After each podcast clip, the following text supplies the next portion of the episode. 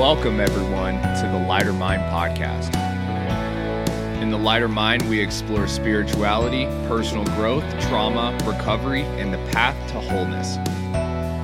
The Lighter Mind podcast is not intended to diagnose or treat any forms of mental illness.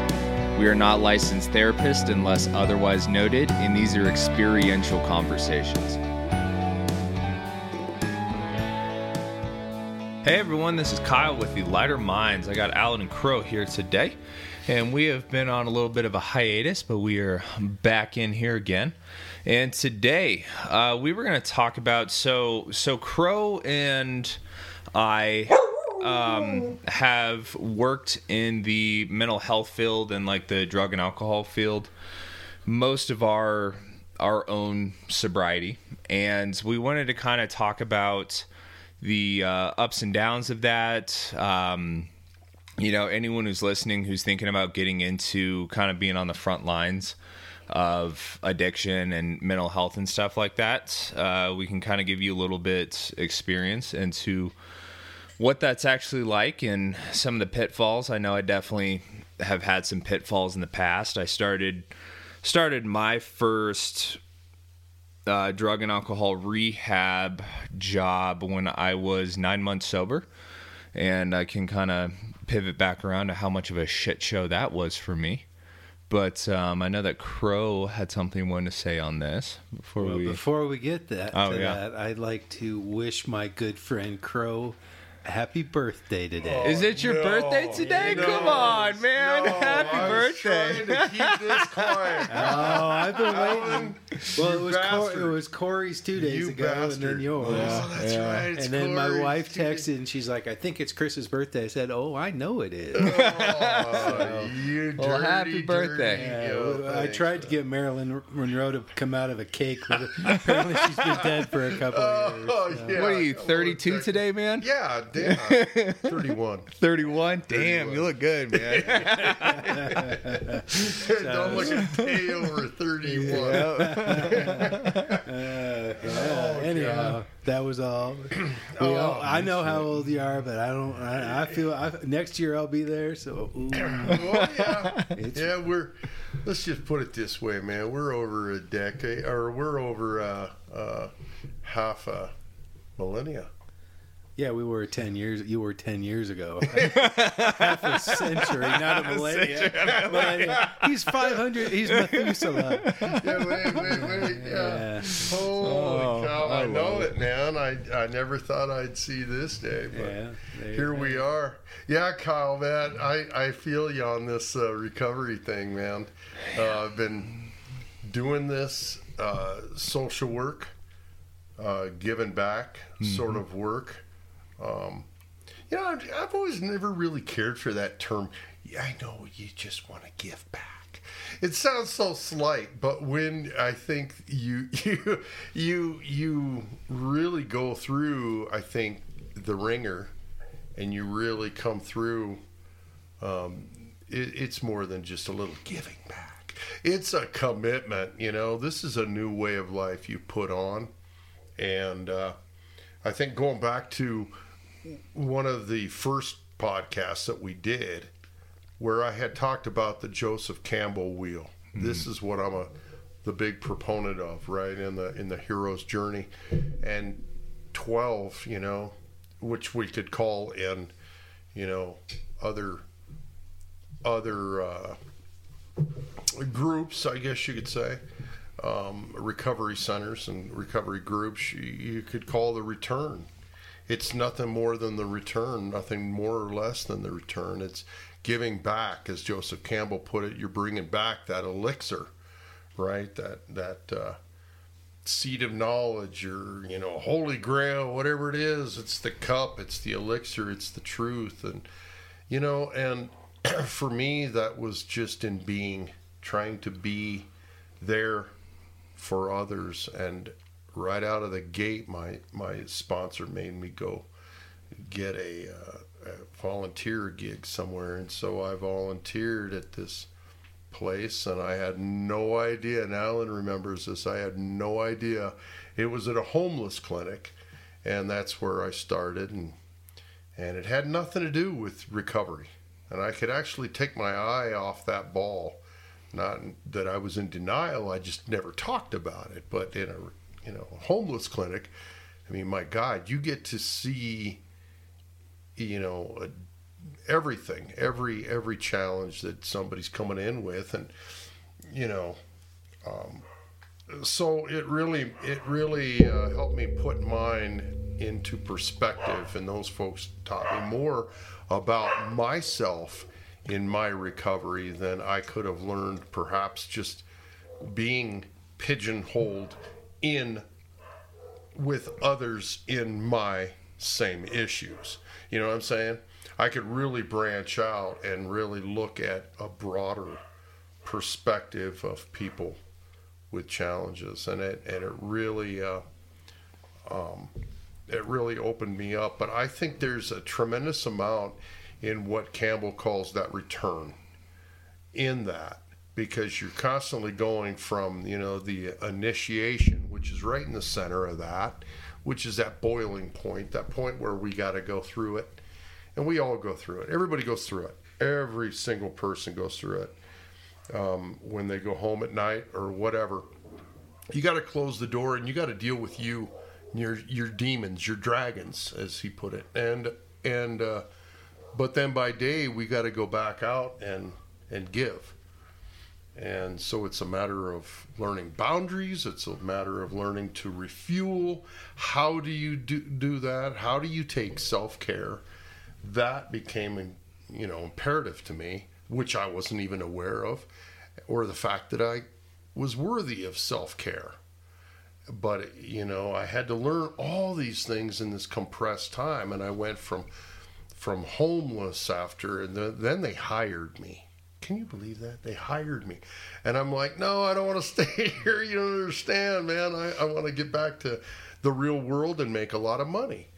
And uh, they said, no, you should just pray on it and those are the famous last words, man. You, oh my God, here we go. You know, now you're you're throwing the guilt thing at me. You know, kind of whatever. Fuck.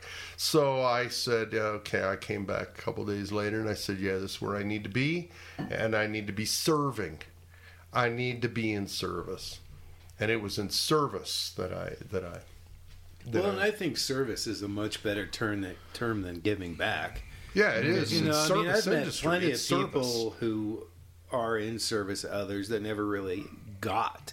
So it was really hard to give back when, you know, your life has been just a mess, but somehow you come out of that darkness and, and you go into service for someone else.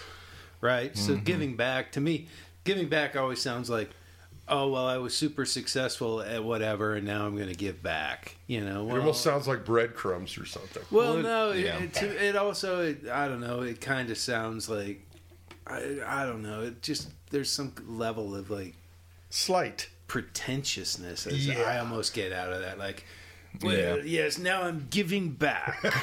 like, you know, it's like, well, well who were you, Robin Hood? You know, like, yeah. you know, no. So yeah.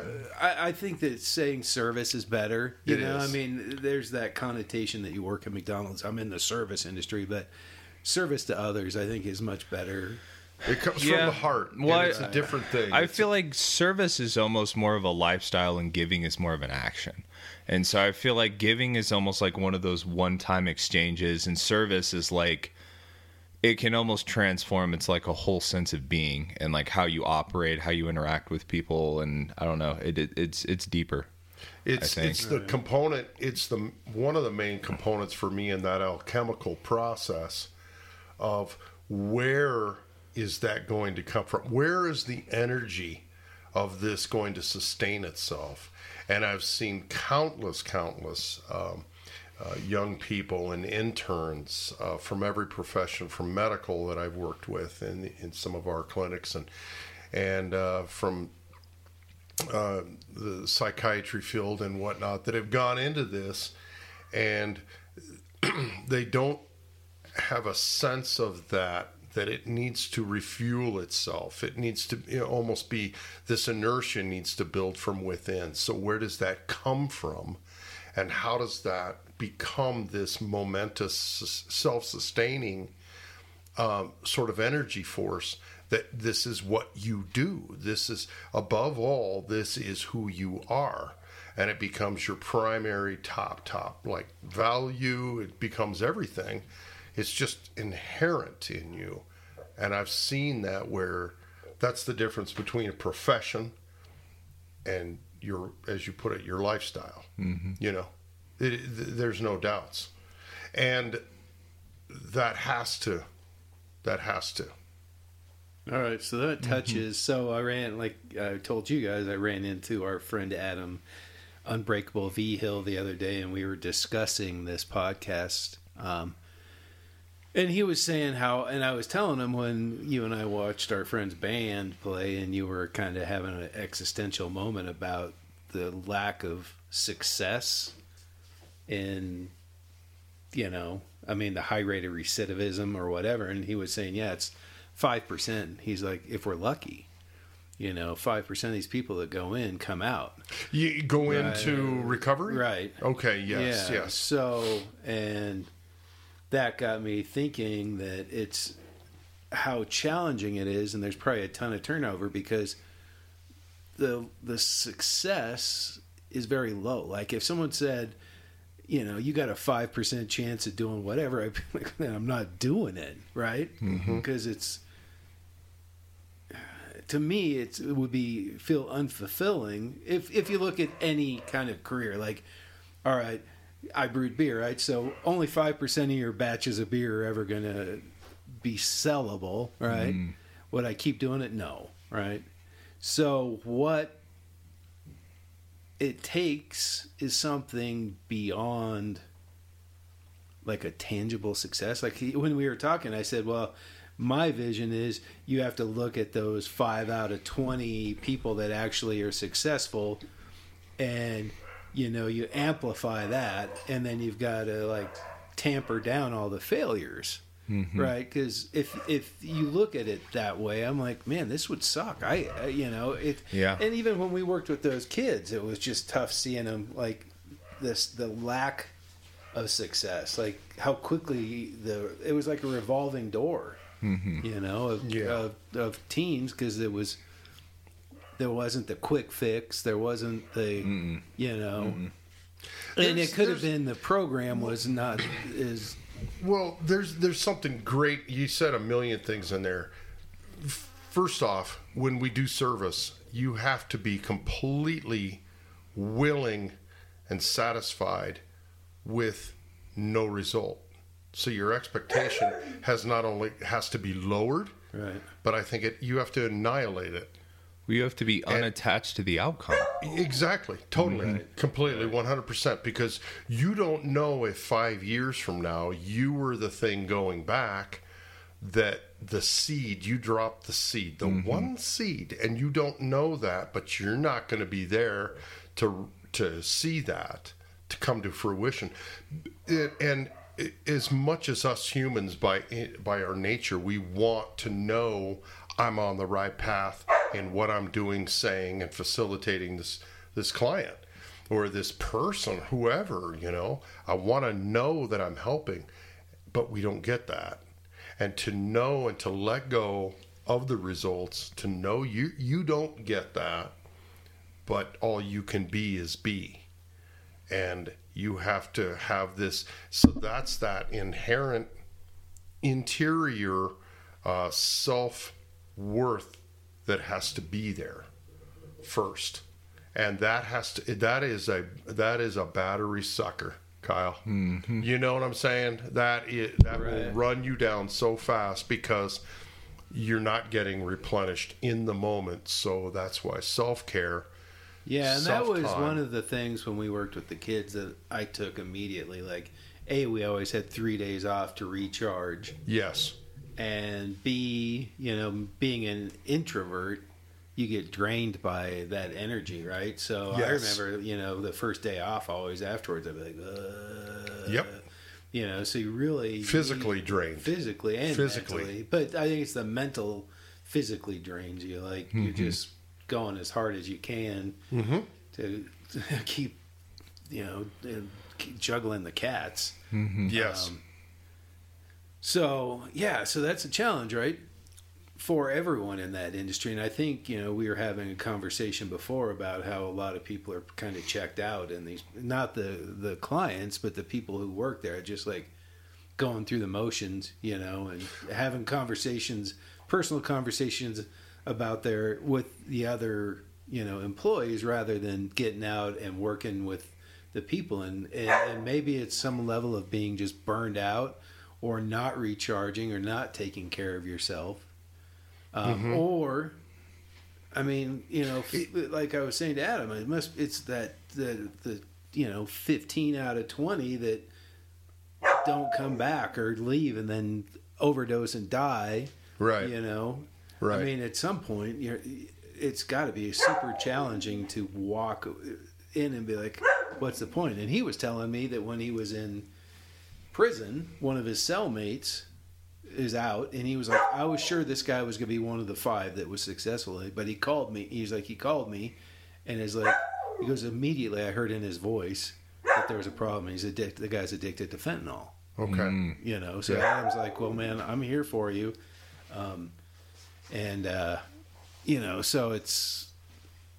I mean that that's got to be a really hard, hard part of that. Mm-hmm. So, um, yeah, and it, it's. I I think in my first experience working, or, or not even necessarily working in the field, but being being a part of this community, I think I was I was a part of some uh, some step program out in North Carolina when I was in my first couple of years of sobriety. And I think I started when when I started to hear, oh, this person died, this person died, this person died, and I actually lost. I actually lost. I think in my first two years of recovery, it was one person a month that I knew about, oh, which was like, and I was I was a part of like a, a young people's group, and there was a huge, huge wave of heroin and this is like back when fentanyl was just starting to be a thing, which was six years ago or something like that. And no one, you know, no one could tolerate, you know, how strong fentanyl was, and so it was killing people immediately. Now people are addicted to it because it's been in heroin for years. Right. Uh-huh. But it's um, this was when I mean people would take it, they would take one shot of it and they would die immediately. Mm-hmm. And I think it really was I I stopped counting in my like about after about a year and a half because there was sometimes there was two two a month, sometimes there was three a month.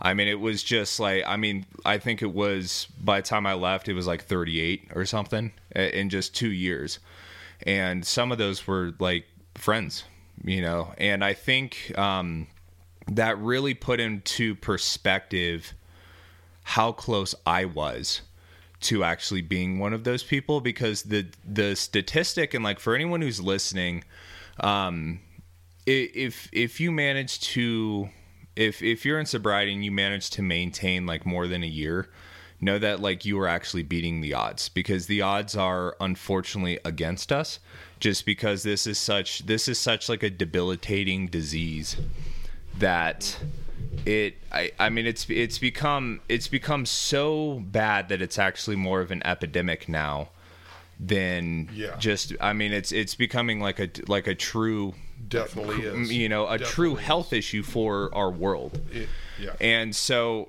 it it is very difficult and I think like in my first there were there were times in my first couple years of sobriety where I almost thought about like giving up because I was just like like this is we're fighting a losing battle oh here. Oh my god, it's draining. You know, it's, it's like yeah. it, it really is, it, and it's it, it's heartbreaking.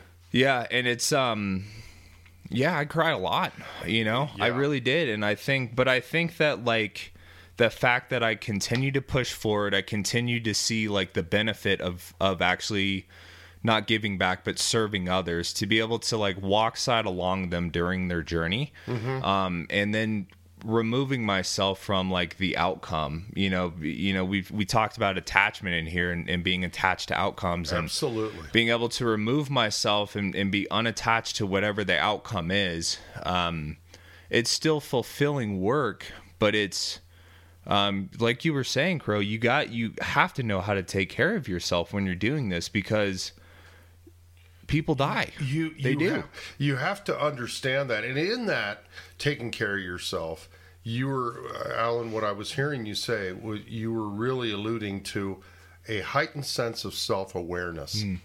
because you have to a know that you're taking a physical hit that first day off of work. That's physical and you're drained. And then if you're not aware of those energies and you don't believe in those energies or whatever your gig is, that's fine. But don't tell yourself all day long while you're trying to run the kids here and there and go shopping and do everything else and you have no energy.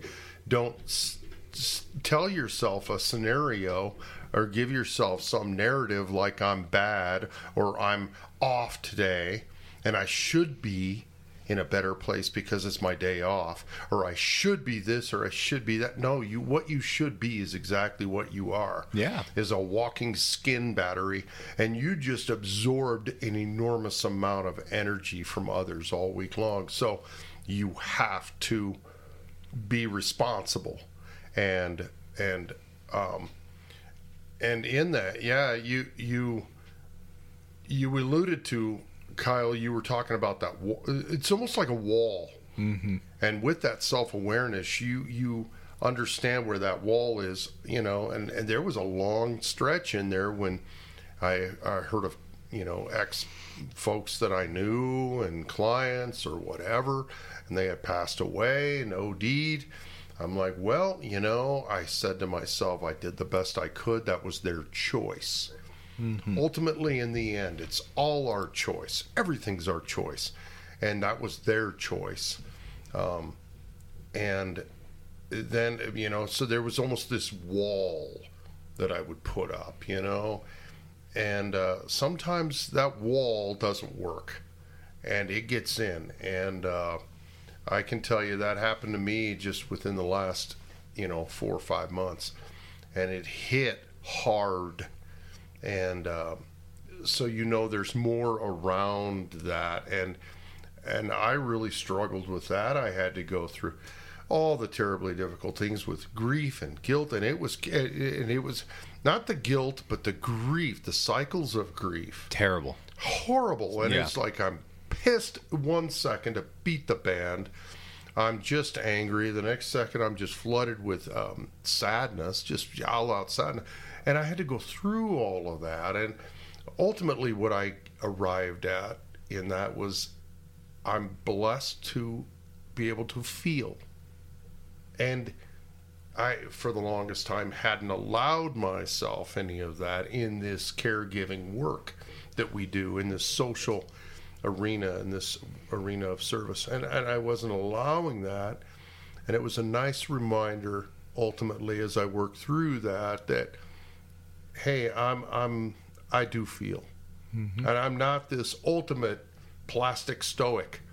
I'm I'm a, a, a, one that does feel, and I had to process those feelings, and that was difficult. But but to be aware of that takes time and it takes time alone because you know and and or with good good counseling and good guidance you know? Yeah i feel uh, like a lot of it's experience too because i because i think that um yeah i especially like for for anyone who's listening like if you're i mean if you're sober like like cro and i are it is or like if you if you've been through like the struggle with addiction there's there's different like phases in recovery. I mean it's like you know your first year is just kind of kind of figuring out how to stand on your own two feet again and then your second year you get more into like your mental health journey and then third you might possibly get into start getting into like relationships and you know rebuilding relationships with other people and then it just keeps going on. I mean there's different phases and i feel like through experience you start like in you know with working in this field because i've had experiences with working in the field where like my own shit got in the way far too often mm-hmm. where like i was like my first my first job where I, w- I was I was nine months sober i was projecting a lot of my own shit onto other people i was attached to the outcome i was shaming myself when like a client would not succeed a lot of transference. you know all that you know but then the next job I had learned that like I was drained because of the things that I was doing because of my own shit and I had to I had to really learn from that experience so that my next job I got a little bit better at. I got a little, got a little bit better with talking with people and holding space for people, you know, but then my boundaries came in you know, and I didn't have really good boundaries. And so, you know, the next job I had to kind of work on that. And I got into more, you know, counter transference and transference and projection and um, shaming and resentments and that shit that I had to deal with again. And so it's, I think it's, um, you, you have like it's the, it's really the only way that like if you're gonna start working in a field like this where like you are you are truly wholeheartedly serving other people you're gonna fuck up like you yeah. like you're going to like you're yeah. gonna you're gonna you're gonna realize like what doesn't work and i think like one of the most beautiful moments for me for me was being able to identify that you know having that moment of like self-awareness of i of really identifying where I was and where the client was, and uh, and and understanding like where the line is being crossed, like what's my shit, what's their shit, how am I being selfish, how you know how am I how am I really showing up in this moment? And like, I'm almost eight years sober, and I'm just now able to do that. Yeah. And I've worked five jobs in here in the last seven and a half years, and so and and so I think it's super important to understand that like if if you're thinking about getting into the mental health field, thinking about getting into drug and alcohol recovery, um, you got to give yourself a break because you're not going to get it right the first time. You might not get it right the first three, four times, um, but we're growing through this experience. You know, we're re- we're really like we're trying to understand ourselves. We're trying to understand um, how can we actually be selfless, and I think that that's what it really comes down to. Because I think if you're going into if you're going into the mental health field thinking that like oh i'm gonna save everyone and about personal glory and all this shit like you're gonna you're gonna fail. I'm gonna you're tell you i'm gonna tell you that right now because that's not that's not what it's about you know and that you're not actually benefiting the people that you're trying to serve. I like what you said right there. You had a great point where you knew that the balance and and the the big payoff for you was perhaps in the least expected place mm when you first come into the, the, the whole thought of your return journey and your get you know your your service uh, to others and if if you choose to go that path in life uh, which I, I know that everybody's capable of doing in this God's green earth. Everybody's capable of giving something, and everybody needs your art. So you, so um, I like what you said though that that your fine finest moment came when you realized that you were neither here nor there and mm-hmm. you were just simply holding space. Yeah. And walking alongside that is the difference between walking alongside or trying to pull somebody from the front or trying to push them from the back. Yeah. You're just walking alongside and yeah. the you know it's the the whole symbol of the the palm is up if you mm-hmm. want to take my hand, here I am, but I'm not going to put my hand on top of yours and just guide you and tell you what to do. Yeah. And um, and and so if you if I get all kinds of accolades or anything else, that doesn't you know that just means I'm on the right path. Mm-hmm. That's simply all it means. It's not a testament to me. It's not specifically me. It's just that the program is working and I'm a part of that and you know from that uh, a large degree of humility is gleaned as well you are not alone in this endeavor mm-hmm. endeavor and you and you begin to feel a sense of i'm not working on my 100% own agency here um, this is definitely in my case and i know in uh, in all of your cases, uh, especially in Adam the Unbreakable. We got a higher power here that we're we're under new management, and uh, there's there's more places than just what we can see in our world mm-hmm. to draw on that source, that source of of strength mm-hmm. and hope. So yeah, I really, I really liked how you were saying. I mean, I, I mean, just kind of being a part of someone's journey because I think that, and you, you had said something earlier about the planting seeds, because you, you were in Alan, you were talking, um, we were talking about kind of like the difficulties of seeing the failures and and the clients and stuff like that, and I, and I really do feel like it is sometimes all we can do is just kind of walk along along someone and and I think of the metaphor of going you know going into the forest by yourself. It's like you're you're almost merging path paths with that person. You're not leading them to their own path. You're not leading them to your path. You just kind of get a walk alongside of them plant some seeds and sometimes that's all we can do. You know it's just to be a part of whatever their journey is and the you know the addict in me wants to control what that journey actually looks like. And i think that that's where a lot of the disappointment for me has come from is if i can't control how this person is going to react then i'm a bad person you know then right. i then this is my fault. It's a reflection which realistically you know, and w- which is after long consideration on that particular thought over the years of my journey, come to realize that that's arrogant as fuck. to be yeah, able to to be able to think that yeah, like I'm some powerful being that can actually control the outcome of someone else's life, and I mean I, I've had. I have seeds that people planted in me. Like, yeah, Cro, we were just talking earlier about um, one of the guys that we used to work with. He he was my therapist and um in uh, when I was 15, 15, 16 or something like that. And I didn't get sober until I was 23. But there are things that he seeds that he planted in me.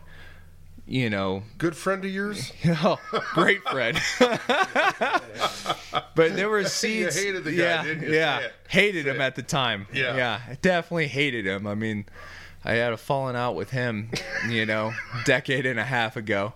But there were seeds that he that he planted in me that didn't start to really blossom until like I was a couple years sober. Yeah. And yeah. so and so I yeah. think that that's what that's really like what we're here to do and that's really all we can do is just like draw, you know, you can you know, you can I, I, I always think of the or the the thought of just like kind of lighting the way for people you know, and kind of show, you know, not not necessarily guiding them down that path, but just lighting the way, showing them that like, hey, you know, this has worked for me, and some people take it, some people don't, you know, and some people find a better you know better solution than I did. Well, let's go back to the Campbell analogy here mm-hmm. with the with the whole the initiation period within that hero's journey.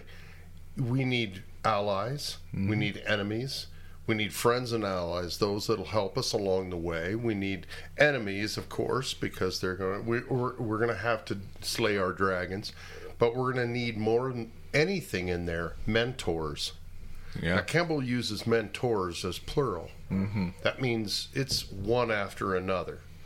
You're going to have your Obi Wan Kenobi. You're going to have your Gandalf. You're going to have all these people, but you you know they're going to die. They're going to go away, and they, those always do. Typically, those archetypes, and and and on to the next until you can become one yourself. But always they lead you to the path, to your path. Mm-hmm. They'll they'll they'll help guide you, but they're gonna. But when you get on your path, you got to go alone. Yeah, and you know, to go back to something else earlier that you had said, the success mm. rate. Let's double back to that. And we have to, I think, spend some time on defining what is exactly success. And I, I think in, sub, in in the recovery field that we've talked about, I think success is just staying sober. That doesn't mean you're happy. That doesn't mean that you're satisfied. That doesn't mean you found your goal Yeah, in I, life. I mean, I absolutely It's think that. Just but- staying right, staying freaking sober. sober right is That- challenge number one. If you can hang on for six months, uh, a month, uh, a week, Right. and you've never seen that in 20 years, hey, fantastic, man. Let's build right, on that. right. But, uh, but, um, you know, there. So we have to really define that, and then always keep in in clear mind the redefinition of that always. Mm-hmm. Because that is going to be a moving target that has to always be redefined. Mm-hmm. You know in a in a bigger way as you grow. But i don't want our friends at home listening to this thinking oh my god i'm only 2 weeks or 30 days sober and i don't know how i'm going to do this you are going to do this Yeah. and and And that is a success in itself. that's a success that is. the fact that you're there, Mm-hmm. you're doing it, you're reframing it every single day, Mm-hmm. um, that you're at that point in life where you've even said to yourself, I need to change. I need a change in my life. And this can actually, we can broaden this narrative out too. We can broaden this out to everybody in life, not just somebody in any sort of recovery process, but in any process of of unhappiness. You know, we it, it starts with one step. You, you know, Martin Luther King, man, said it. He couldn't have said it better than uh, than him. That with you don't have to see the first step to, or the top of the stairs to take the first step, right? So, that is often how it looks to us too, like a totally darkened staircase. So, the sooner you can get used to that and learn to be comfortable with that, I think is success.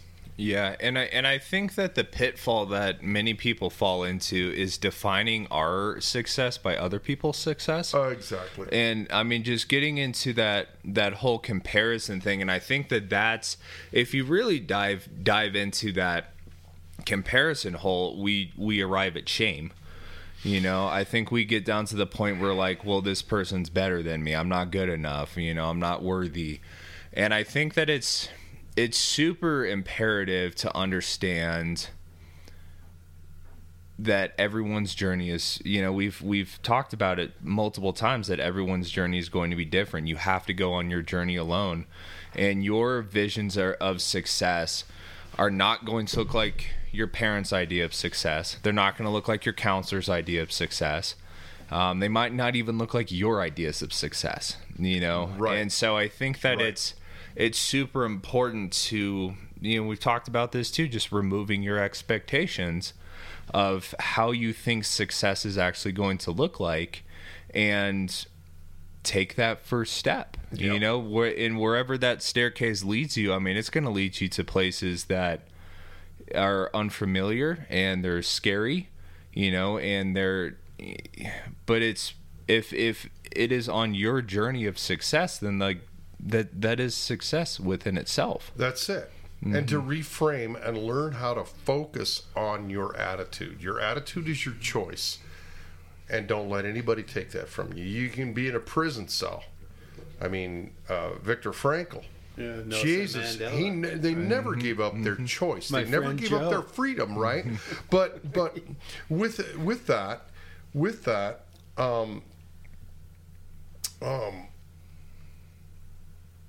yeah, I just lost my train. of Anyhow, I had this that? friend, brewer friend that had a lot of run-ins with the law Mm-hmm. from his drinking and driving, and uh, he ended up going to jail for a while. Not terribly long, but he was always like, "I just had to make jail fun." So, like, you know, and we used to say that at the the last the big last brewery I worked at. We're you know we're trying to make prison fun, and you know the ownership, Right. ownership didn't appreciate that the business was analogous to prison. But you know sometimes jobs are like a prison. But uh, I was But thinking wh- about this when But I what did you? But wh- the the point I was making there was your expectation. You said you have to, right. as and I, had said, you this have to annihilate it. You have to get rid of it and replace expectation with willingness. Well, I think mm. the big mm. problem I see as an outsider on this whole thing is there are, I think these people think that, well, if I conquer my addiction, everything else will be fine.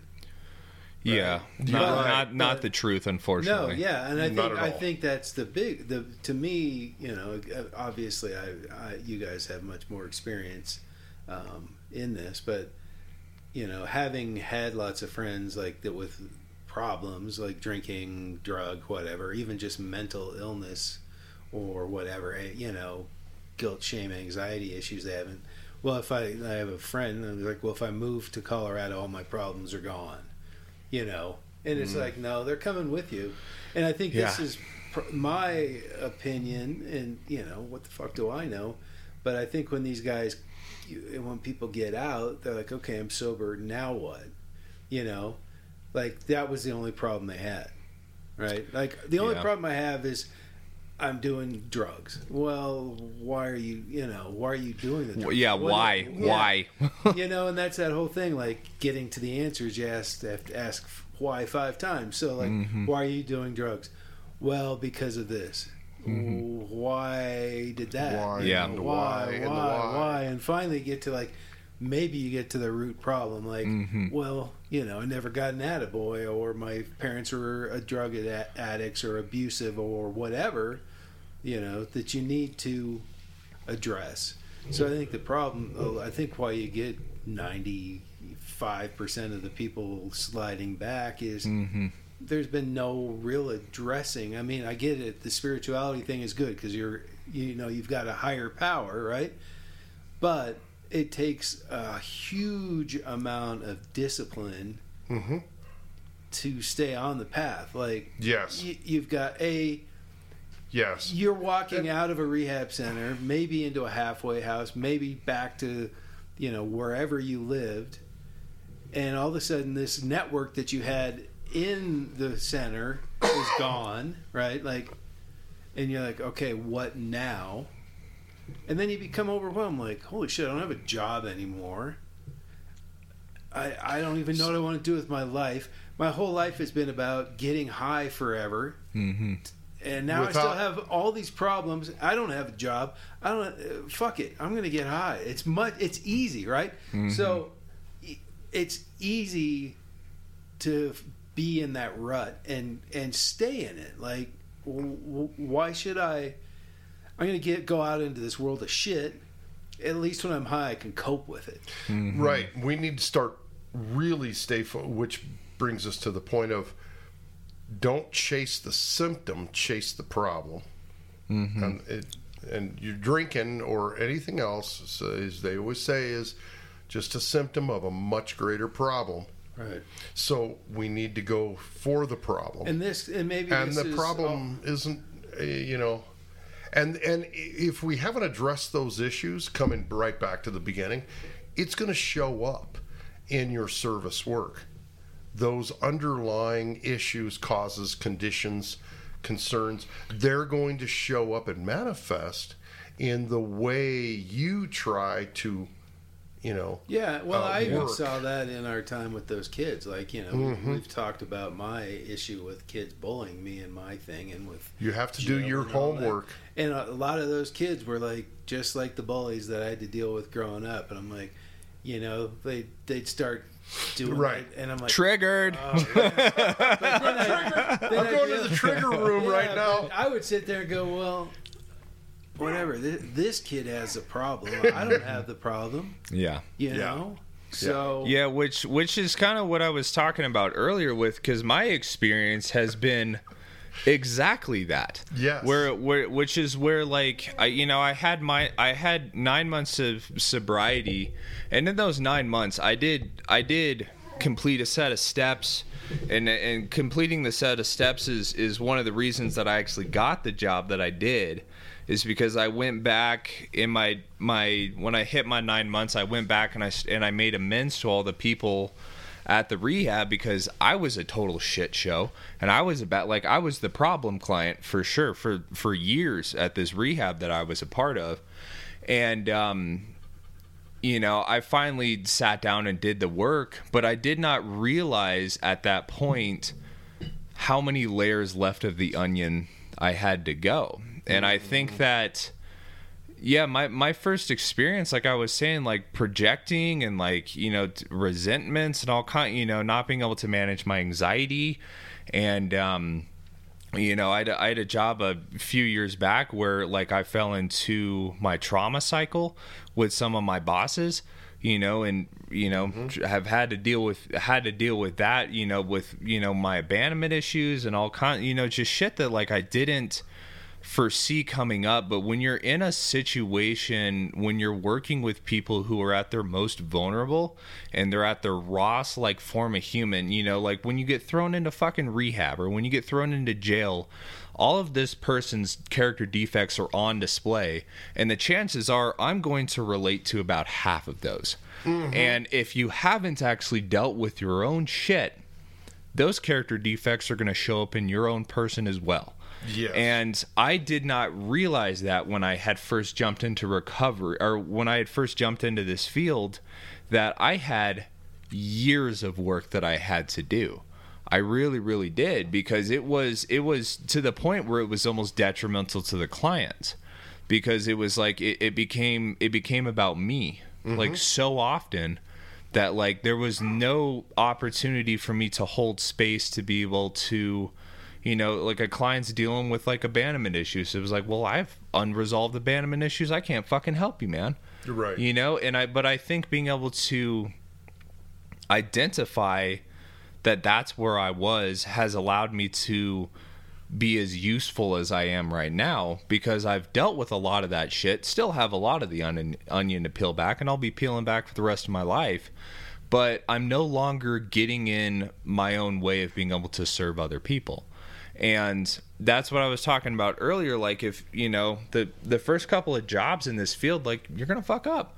You're going to like you're you know you're gonna do something that could potentially cause more harm to the client that's than that it's helping them but we're humans we're doing the best that we can with what we know and like what i know at that time was like unresolved trauma right you know and right. it, and it was not until i had actually realized how much that was hurting me you know did i actually start to do that transformation and i became and i became willing to actually go through that transformation but now i'm able to so, like show that, up and maybe that's why i have a hard time wrapping my head around like you're gonna fuck up because someone's life's in your in your hands basically yeah. right so mm-hmm. like imagine you were a guy that maintained airplanes like well, oh, yeah. yeah I kind of, you know, dude, you're just gonna fuck up. You know, it's all 95 out of 100 flights are probably going to crash from the plane you worked on. Yep. I'd be like, well, I no, don't want to hear no. a 95% chance. Yeah, I want to hear 110. Yeah, I want it 100% well, of the planes are functioning properly. Yeah. The, the, the other and, thing. And, I, and, so to me, and the, this is my brain, this way my brain mm-hmm. works because I'm a perfectionist and it suits me really well in some things and it mm-hmm. really doesn't suit me well in others.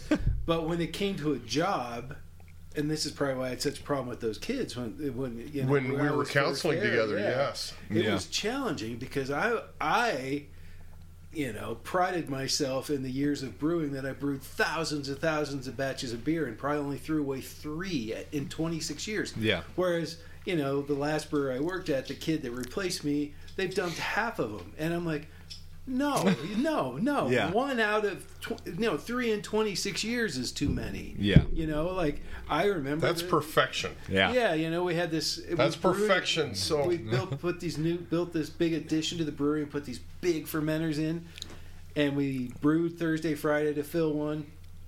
And then came in Monday, and the cooling system had gone down over the weekend. We have no way to know without going in all the time, mm-hmm. but there was no sign, so we had to throw away, you know, uh, the 2,000 gallons of beer, which, you know, over the counter, that's like, you know, a hundred thousand dollars worth of, uh, yes, you know? yeah. And in my mind, I'm like, you know, so when when I hear like five percent, I'm like, no.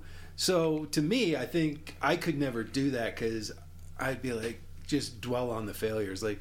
How do I make? But yeah. and having you guys gone through this and worked in it, I mean, do you ever like what would work better. So to me, I'm always doing that like Kaizen thing, you know, the tiny steps of like Toyota did to make a better car, like tiny steps. Kaizen, it's so tiny baby steps, right, towards quality control, right.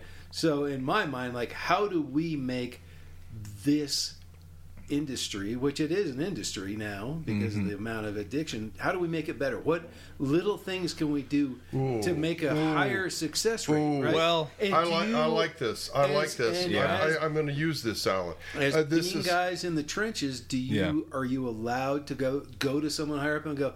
hey, can we try this? Will this work? It's like when we worked with the kids. Yes. And I uh, read about how um, well, I think that, that's, that's going to depend. Right. That's going to depend on the agency to agency you're you're working with and the folks you're working around. Some are pretty resistant to that sort of thing, but most I think are pretty good um, uh, about uh, pretty pretty positive and pretty supporting right. in listening to that because ultimately they're it's not like uh, what how, how, do you put it? A, a, real nine to five secular type job where it's just there to, for the bottom line.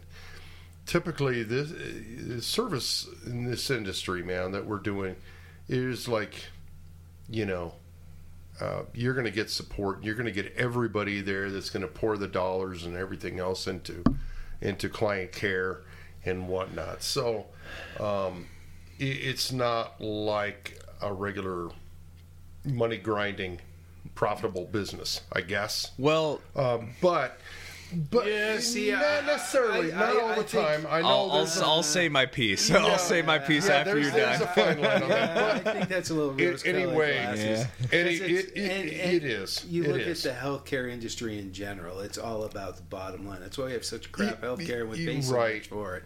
Right. right. This is true, but for the most part, the people around you in your close proximity are going to support you. Yeah. Because they've seen it and they've been right. there and they've done that. Yeah. Um, but I you you on that point though, on that point, it, it humans is different than any sort of commodity or any sort of thing.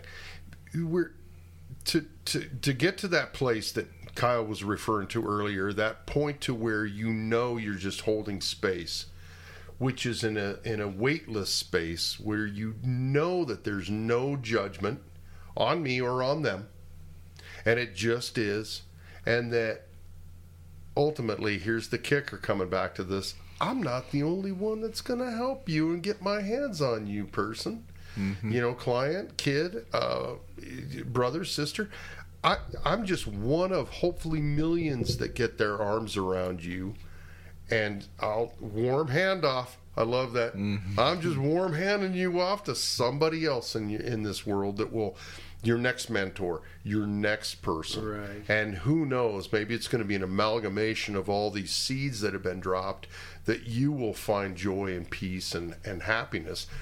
But it's going to be all of us. And and and and that that also ties into this bigger beautiful conscious sort of awareness that man you really are small when you do this work and the bigger you feel you're getting and the more powerful you uh, that you you come away from that place hmm. of the ego trip and then you get to a place of real utter smallness and it's like I'm just one right. of But are you an outlier? I mean, are you the typical person that works in one of these places, or I is don't know. Yeah, so I, I mean, don't know, but I think I don't know. I don't know that.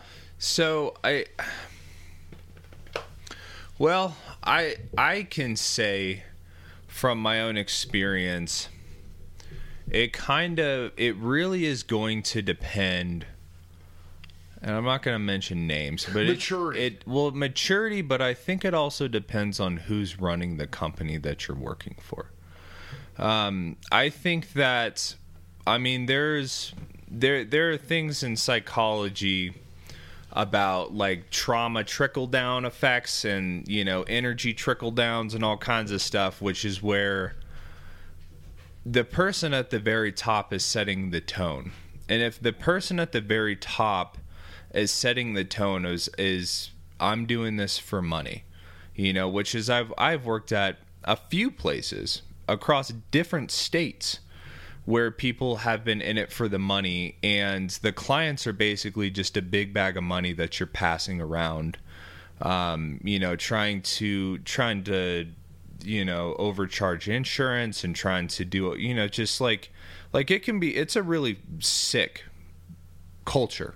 Right. And when you're working at a place like that the energy of whoever is running that company is felt and when you're working at a place like that with you know with people who just have shit intentions about being there, um, you could definitely be the outlier.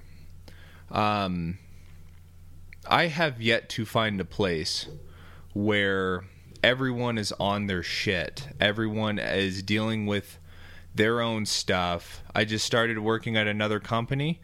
Um, I, I don't know yet. You know, I don't know yet. I have a really good feeling about it but I have yet to work at a company for a long period of time where everything was, you know, peachy a hundred percent of the time. But then also like we are we are dealing with humans at their most vulnerable.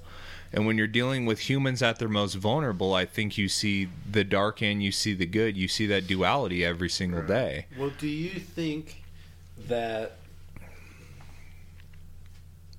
since a lot of the people who work there, I, I don't know, maybe not, maybe not a lot. Maybe you guys are outliers in that you went through the system, kind of mm-hmm. more you than Chris, but that you have a better understanding than somebody who just like I got a psychology degree and now I'm going to go do this.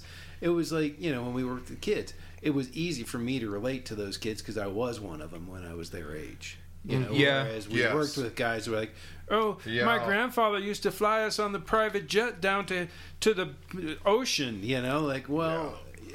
Uh, have most, you ever had any most, problem in your life? No. Okay. Right. Most yeah. most everybody that I've encountered in recovery centers have been there, and it, actually, the more I think about it, the in each one of these fields, people tend to pick or gravitate towards the field that they feel the most compassion towards mm-hmm. that they that they came sprung up from. Right. Um, yeah, there was ex homeless people in the homeless clinic I worked at, and it, same with that field there, yeah. uh, with at, risk youth.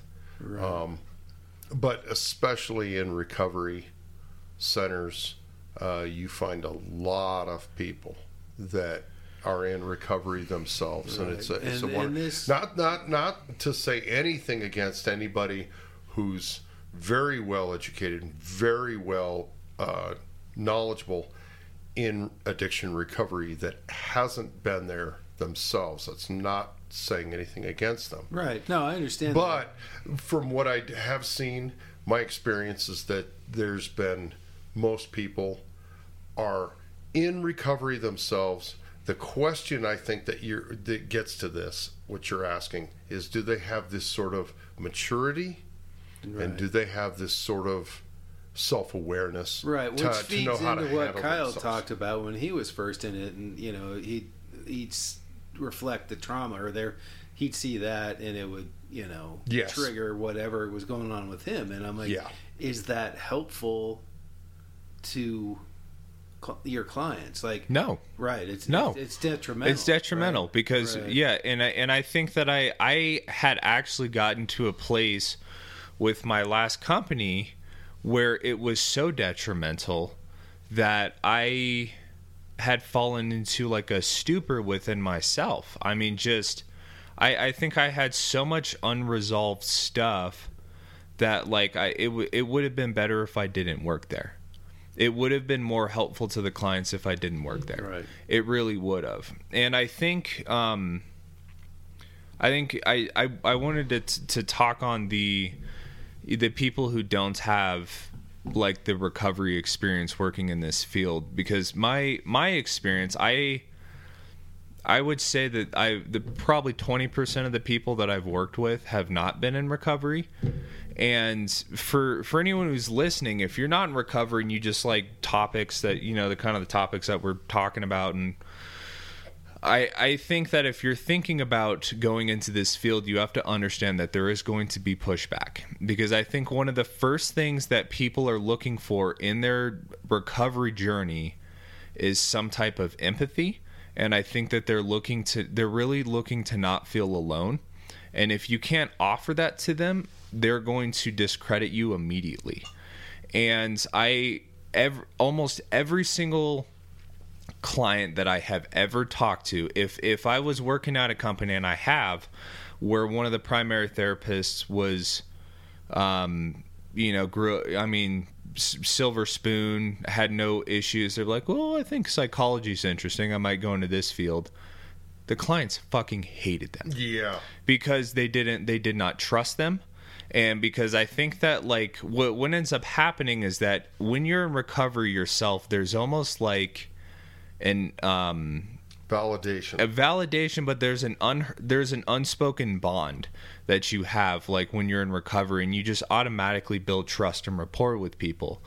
And people who are just getting into the recovery field don't trust anyone. They don't trust them fucking selves that's why they're there right and right. so and if you can't and so i think that like it's it is much more difficult for people who don't have the experience to relate to someone who is an addict because right. you can read you can read as many psychology books as you could possibly have you could read all of them and you still will not understand what it feels like yeah. you still not will you, you will not understand what it you know you know what it feels like to be to not pick up a drug and we can we can even broaden that out mm-hmm. we can even say okay a combat vet I I I would don't know what I would say Mm-mm. to somebody in a room full of combat vets that have been say in Fallujah.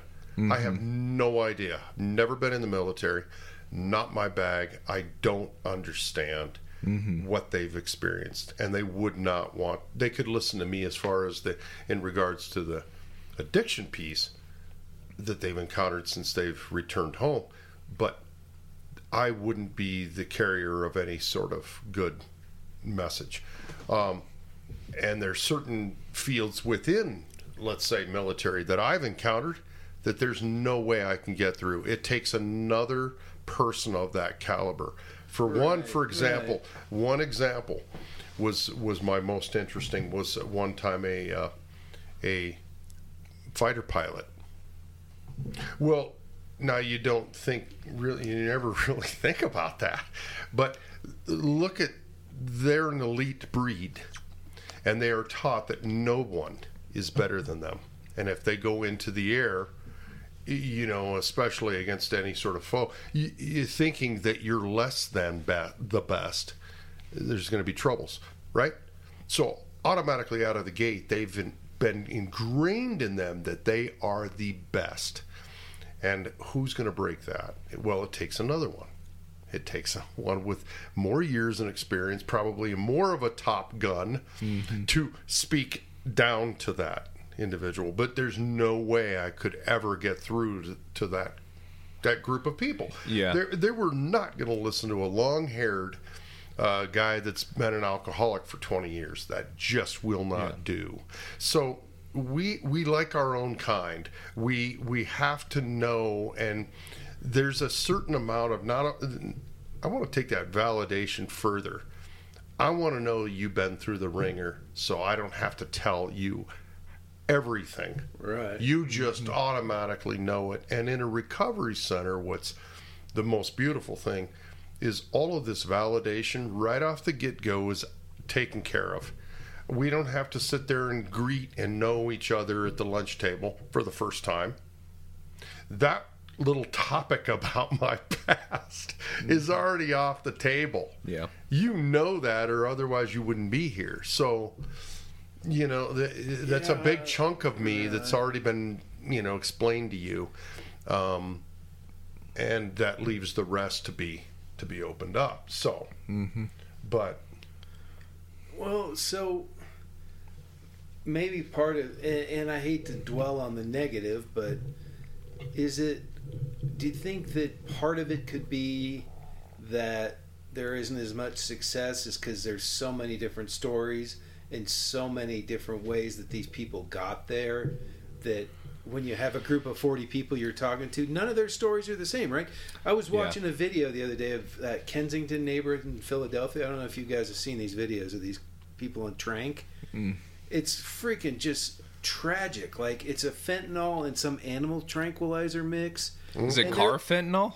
Which is a uh, buffalo tranquilizer? It might be. I don't know what yeah. it is. It's it's it's the most tragic thing. Like they're like zombies. They're like standing, but they're completely bent over, just swaying. Yep. They're just mm-hmm. laying everywhere. Yes. nods. Yeah. Yes. And I'm like, oh my yes. god, those are someone's children. That's someone's daughter right there. Yes. You know. Mm-hmm. That's oh. I was visiting my buddy Troy the other day, and I see this girl walking down the sidewalk. He's like, oh, she's going to smoke crack back there with her pimp, mm-hmm. like teenage girl. I'm like, why? Why? You know, like, yeah. and yeah. I remember years ago, and this is mm-hmm. 30 years ago. it was in Times Square for my brother's um, uh, bachelor party. And these guys had this terrible idea, which we luckily didn't do, but we went to Times Square. And but this is before it was like, you know, Disneyfied. This was when it was seedy.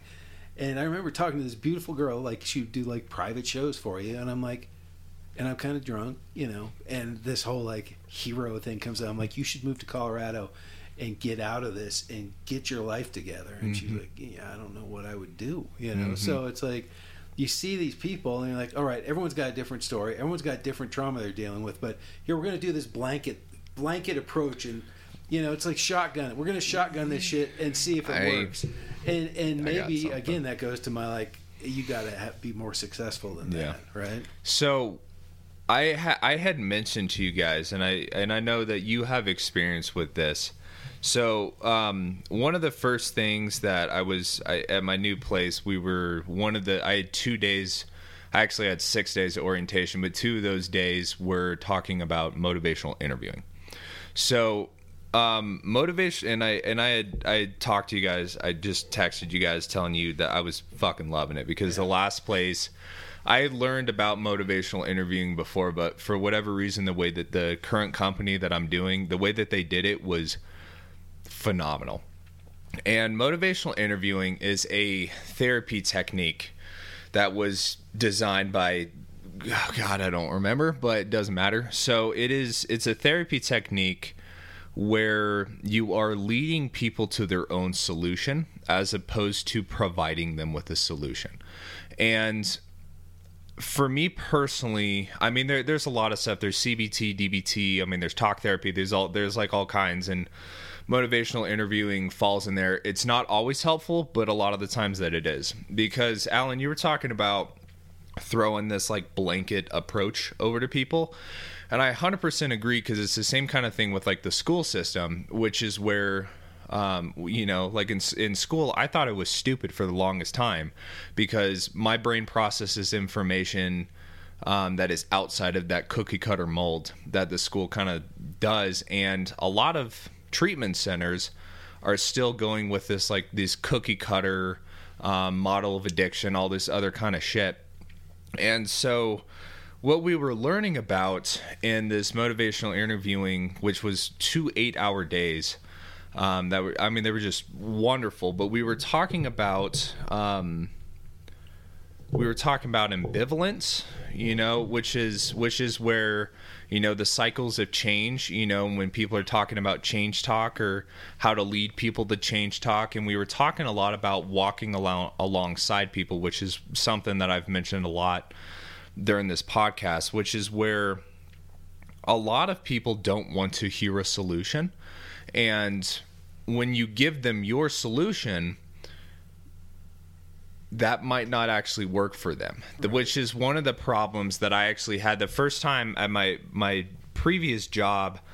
We were we were talking about removing our, our own biases, and I realized that through my own twelve step program, I had a bias thinking that that twelve step program was the only way to get sober and I started to learn about all of the statistics about that 12 step program and it was only it only made up about 20% of all the recovery um, in drug and alcohol. You know, there's stuff like White Buffalo and Smart Recovery and Celebrate Recovery and um. Wellbriety. I mean, there's like a whole bunch of stuff, but because I had been you know they, they call it brainwashing in that program you know because well my brain needed to be a little bit washed because it was fucked up but I thought that like if you don't do it the way that I did it, you're not going to get sober. That was one of my issues when I first started working the program because I kept trying to jam my own views and opinions and my solutions down people's throat and then I shamed myself when that solution didn't work. So this motivational interviewing is more about um it's not telling them to do anything, it's asking that why. It's asking you know tell me about that. You know what you know why do you think you feel like that? You know what do you think you should do with that information? It's it's about uh, asking like open-ended questions so that people can figure out their own solution because I don't know what their fucking solution is. And I think that the issue with a lot of the the approach to mental health right now is that people with degrees think they know the solution, which is wrong, and I think it's arrogant. And I have had wild success being able to lead someone to their own solution, which is going to look very, very different than what I think it is. Um, but it, but it also like you know when you when you talk to someone who is thinking about you know the you know they say the first step is just admitting you have a problem. So a lot of people that come into that come into recovery might possibly maybe kind of understand that there's an issue because or if there wasn't why would I be here and what what this actually comes down to is ambivalence and ambivalence is they had a great little video in this orientation where it was like a seesaw and you have change on one side of the seesaw, don't change on the other side of the seesaw. And ambivalence is like you're standing directly in the middle of the seesaw, both of the sides of the seesaw are up. So, what ends up happening when you're trying to provide someone with a solution is that you jump really hard on one side of the seesaw, the change part of the ambivalence. The other person, in order to balance out that seesaw, has to go to the other side of the seesaw in order to kind of just balance that out. So, they, instead of providing them with like a helpful solution they've actually gone further into like resisting the change. And so we, you know we were learning about how a lot of the time we are actually the people who are cultivating resistance in like some type of like change or something like that. But if you were to go along that side of the seesaw or come out to the middle of the seesaw with them and then let them go to whatever side that they're going to they're they're much more willing to actually go to the side of change, you know, to actually start implementing um, instead of just like kind of pre-contemplation. They can actually get into the contemplation, you know, phase of just understanding that, you know, I actually have a problem and this is actually detrimental to my health. But I think that there, I, I, I have found that that has been one of the most beneficial things that we can actually offer people because a lot of people they don't want a solution. They just they they want to vent. They want to talk about their issues. Um, they they want to be heard. They want to they need empathy. And I think that when you come at someone with a full solution of like you need to do it this fucking way, you know, and there's a lot of systems in our in our world right now that are that are like that, like you know the the military, the schooling system, um, you know, corporate jobs and stuff like that. Like you have to do it this way like there's no it leaves absolutely no room to find like yourself. yourself and your own solution and like you know what you know what do I actually like and what actually works for me and and um that that's one that's one of the many approaches that we can actually work through it. But you know but when you're dealing with stuff um I think that my personal experience I think that that's where it needs to start is like is like leaving that space for people to find their own solution. And then i mean there are things like when you're dealing with trauma like there are realistically there are only a few ways to deal with trauma you know in order to actually rewire like the neural pathways in our brain and to be able to deal with that kind of stuff. So there are places that like you kind of have to go by the book. But I, I think mm-hmm. is, if we start jumping in and, and, throwing this this cookie cutter blanket out all over everyone, like they're and and I love that because because with that too, um, the more sometimes people just start talking in terms of the biases, not mm-hmm. the traumas, but the, mm-hmm. in terms of their biases and what they think I think this, and I'm going to do this, and yada yada. Um, the more they just hear themselves speak, hear themselves say it out loud to somebody else, they hear what a dumb idea it is. Yep. They have that rule in the the military.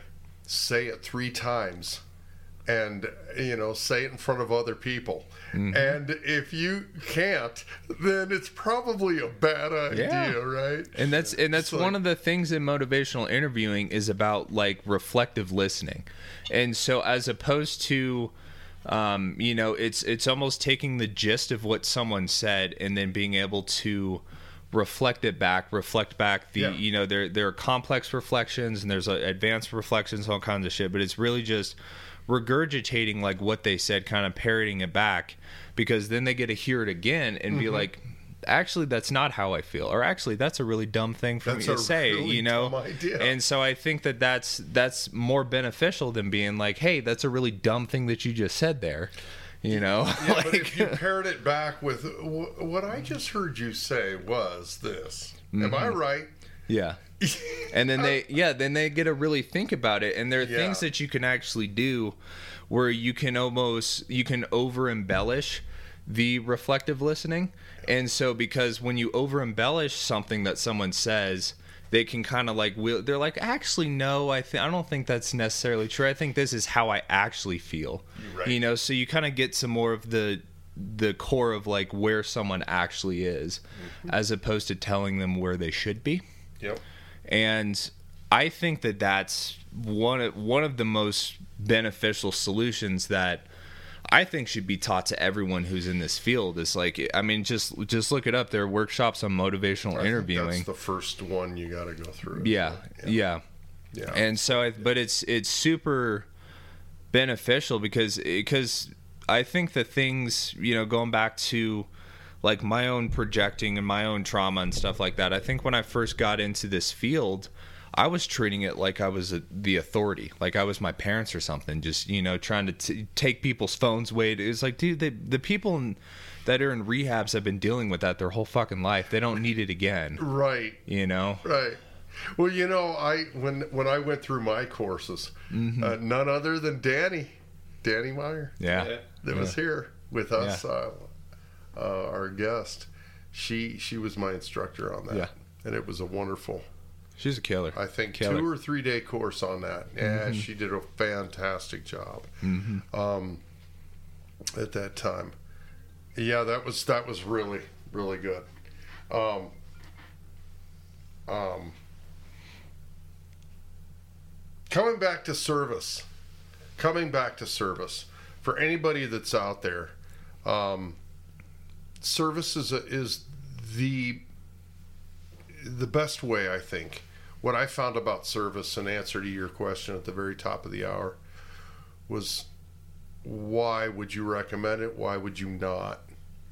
And I would say for any of us in this stage in our life that we've gone through where there's some self discovery, self awareness, insights that we want, we're, we're, we're going to the next level a, different level. Let's not say the next. I don't mean that as in being up or down or anything. I'm just saying to a different transitory place in your life where you're going deeper within yourself. I don't think there's a greater place than to go in in terms of service. There just isn't. That's been proven since the beginning of mankind is that to serve your fellow man. But when you do, you know, you you learn if you're not willing to learn more about yourself than others, then we have to check ourselves, I think, because it's a constant give and take relationship in this. And sometimes uh, for those of us that do do service work and are in this field, we tend to think we're the ones that are giving the help, giving the advice, giving the guidance. And I think when we get out of the frame of mind that really it's a two-way street, you're screwed. I mean, they're they're giving you a lot about yourself. So there's our le- grade A lesson in humility, capital H. right off the bat. And it teaches you a tremendous about about what we had talked about also is expectations. Get rid of them. Get rid of them. Let go. Get rid of that. Um, and be aware in self care and what comes up for you, man. Just really, if you don't have boundaries, then if you if you're not familiar with your boundaries, now, huh? Now is going to be your your hardcore lesson in that and being aware yeah. of those those. I used to boo hoo that. You know, what do you mean these energy within me? Oh my God, you just touched on that too, Alan, when you said uh, you were drained. I'm drained every first day that I'm off of work, and I just I'm physically, I just want to sleep all day. It's because I'm taking, taking, taking. Um, you know, and holding that line, that line. So that's my my kind of my closing thought.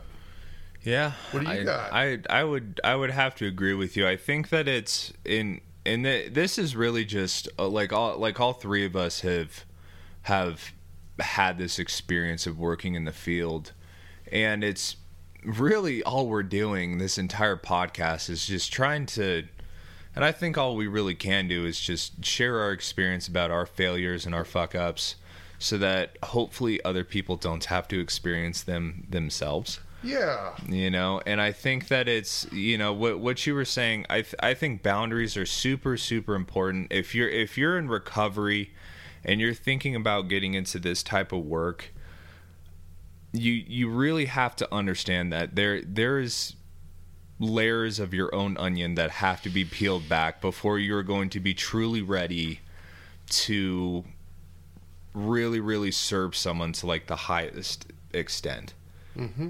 And don't let that scare you no it's, not it's, it's a, not, it's a no. healthy warning but don't yeah. let that scare you yeah away from from service yeah because others need what you have yeah they absolutely do because because everyone's everyone's experience is valuable and anyone who's listening, I mean, your experience is valuable. I mean, whether you're in recovery or mental health recovery or not, I mean, what what you have to say can really have a monumental impact on like the trajectory of someone's life. Right. You know, whether you know it or not, or whether you actually see that change happen immediately or not, you know, which usually it doesn't.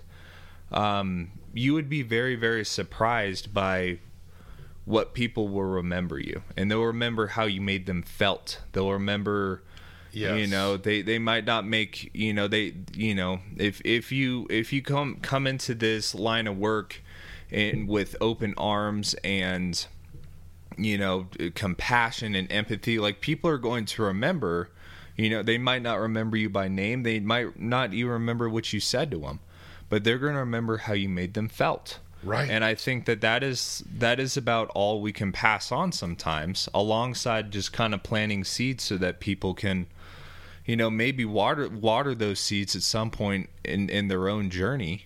Yeah. But if we're, you know, if we're cut off from our own emotions, if we're cut off from our own self-compassion, if we don't have boundaries, if we if we don't like if we're not okay, like we're not going to be able to hold that space for other people. That's right. That's right, and I like that. I love that from that Maya Angelou mm-hmm. that said that that they're not going to remember anything you said, but they will remember how you made them feel. And mm-hmm. and and I, it took me a while to really grow into that because think about it. When we were counseling youth, some of those youth never really knew some of those feelings and those emotions. They never really felt them truly felt them and that they were or that they're capable perhaps at that right. age that well, you're even capable yeah, of feeling that a lot of and them are resistant to it and like, they're mm. resistant you could see on their face like all of a sudden something was shifting or in their body language yes but then mm-hmm. all of a sudden they it, it was like an uncomfortable thing like you know, but they were learning. Yeah. They were learning awe, perhaps, for the first time. Right, they were learning, or actually feeling empathy or true caring because yes. it came from a situation where yeah. they didn't have that, and it wasn't good to so, show that yeah, they were that being that right. vulnerable. So mm-hmm. that was always weird because you could see it, Yes. And there were times where, especially if the other kids were around, it was very challenging for a lot of them to like a lot of us do as that. counselors. But like one yes. on one, all of a sudden they'd be like super open and vulnerable, and Yeah. you know, and Yeah. realize that you cared. Um, Yeah.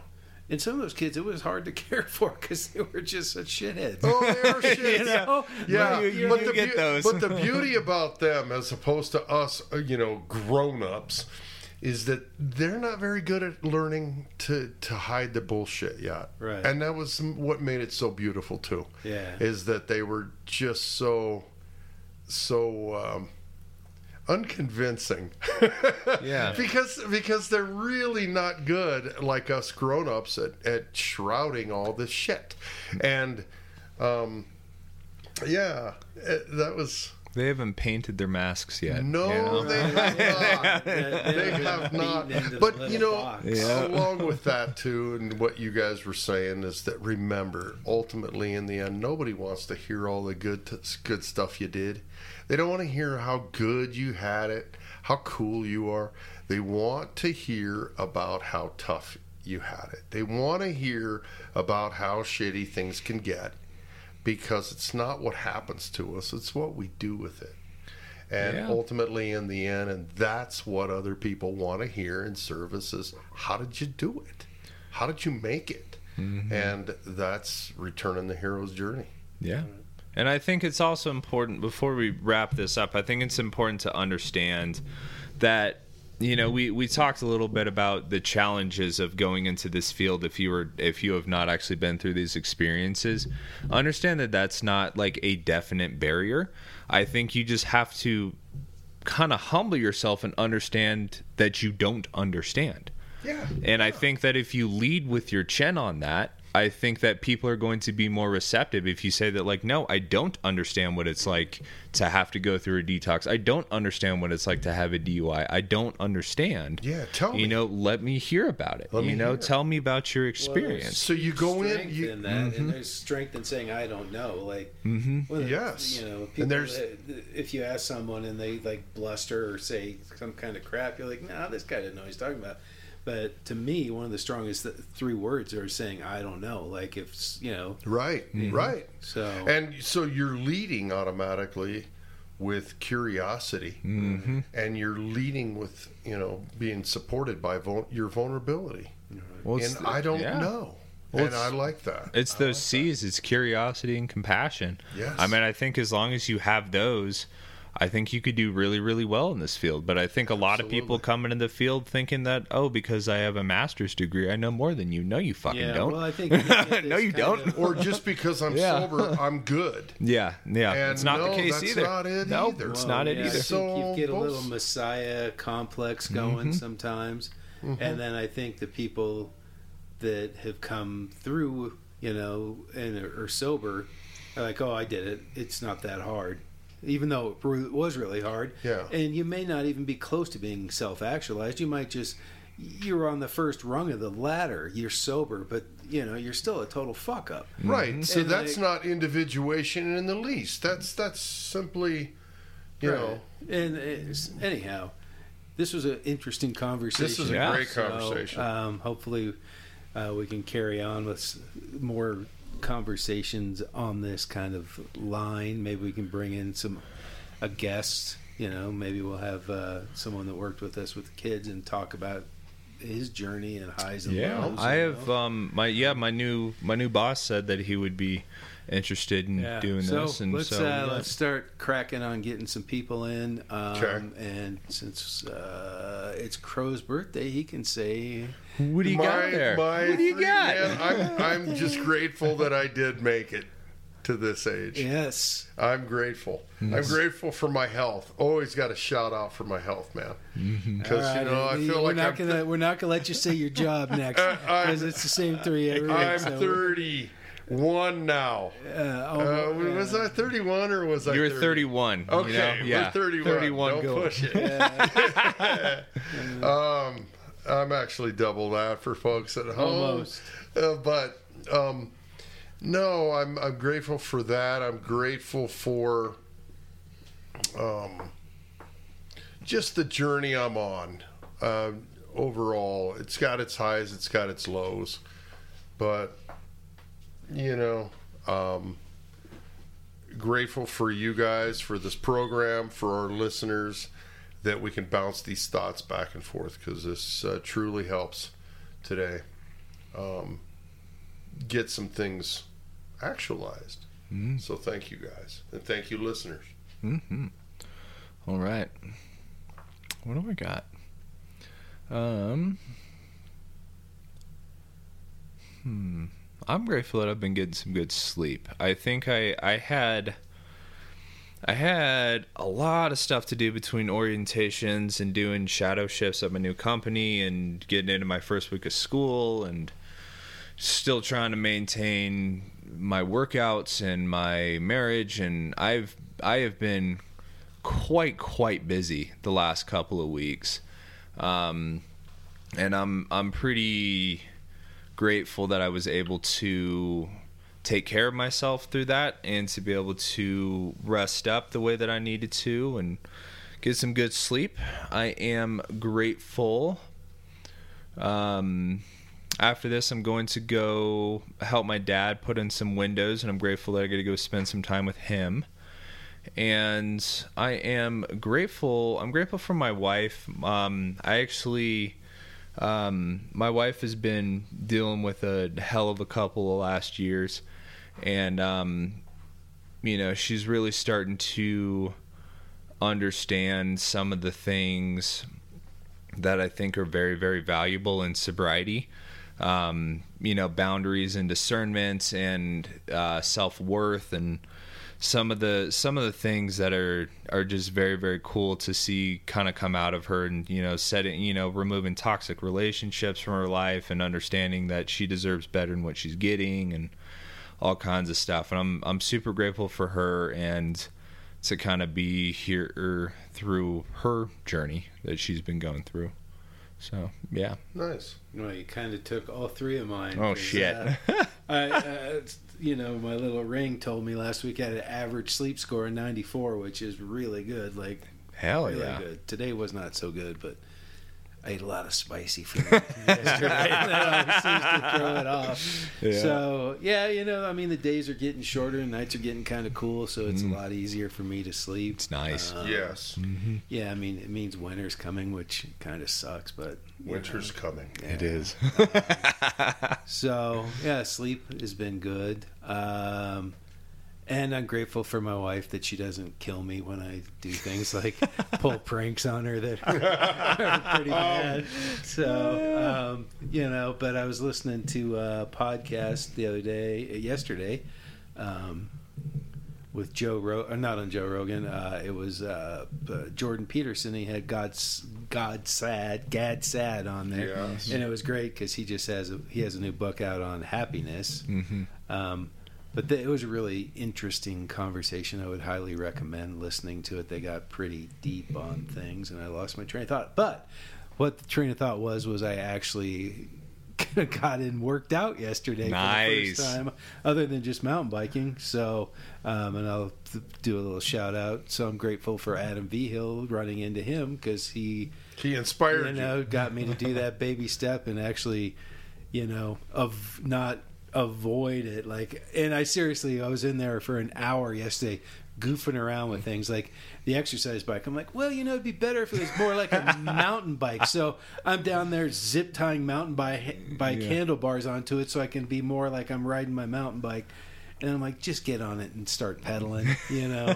and then usually when I go back to the gym, I go over the board um, I remember years ago, I walked around with my arms bent like this for like two days because I had T Rex arms. uh, such bad delayed onset muscle soreness that I couldn't straighten my arms out for yep. two days. I walked around like this, like yep. driving. I was like, yeah, so trying I'm to like, wash your hair. Yeah, you can't do anything. so I decided I would go very light, high reps. It was fun. So nice. I'll probably uh, today I got to take mom around for some doctor's appointments and get do some other things. But tomorrow I'll be back in there, and I'm just going to start making it a routine, and then I'll get back to the 4:30 in the morning routine, which it used to be for years. Nice. But uh, you know that's always a tough one to get up that early, and motivate to go. Yep.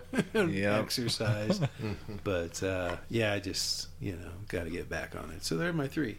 Nice. Exercise, right on, and my wife. Who, cool. Uh, yeah. yeah. Well, thank you everyone for for listening. We're kind of talking about some service work and all that good stuff today, and what it's like to be in the field. Um, yeah, so we got we got some stuff coming up here. We're gonna try to get some more um, some return guests on here, and we got some new people coming on. And um, Alan and I are gonna figure out how to set up some video here yes. coming up soon, which hopefully isn't too convoluted, but uh, hopefully we can get some YouTube videos up and going, and you can see our pretty faces on yeah, this. Faces made for podcasts. yeah, my thirty-year-old face. Yeah. Like, oh, he looks great for. Yeah. yeah. All right. well, we wish Adam the best of luck. Oh, we do. Yeah. yeah gonna, good luck. He, he's he's uh, UFC fight companion. Here we this go. This weekend you can watch it. He's in Oklahoma, three o'clock. Yeah, nice. Mountain time. Right on. Cool. All right. Thank you, everyone, for listening, and uh, tune into our next episode. All right. Who's got the bowl? Kyle, pass me the bowl.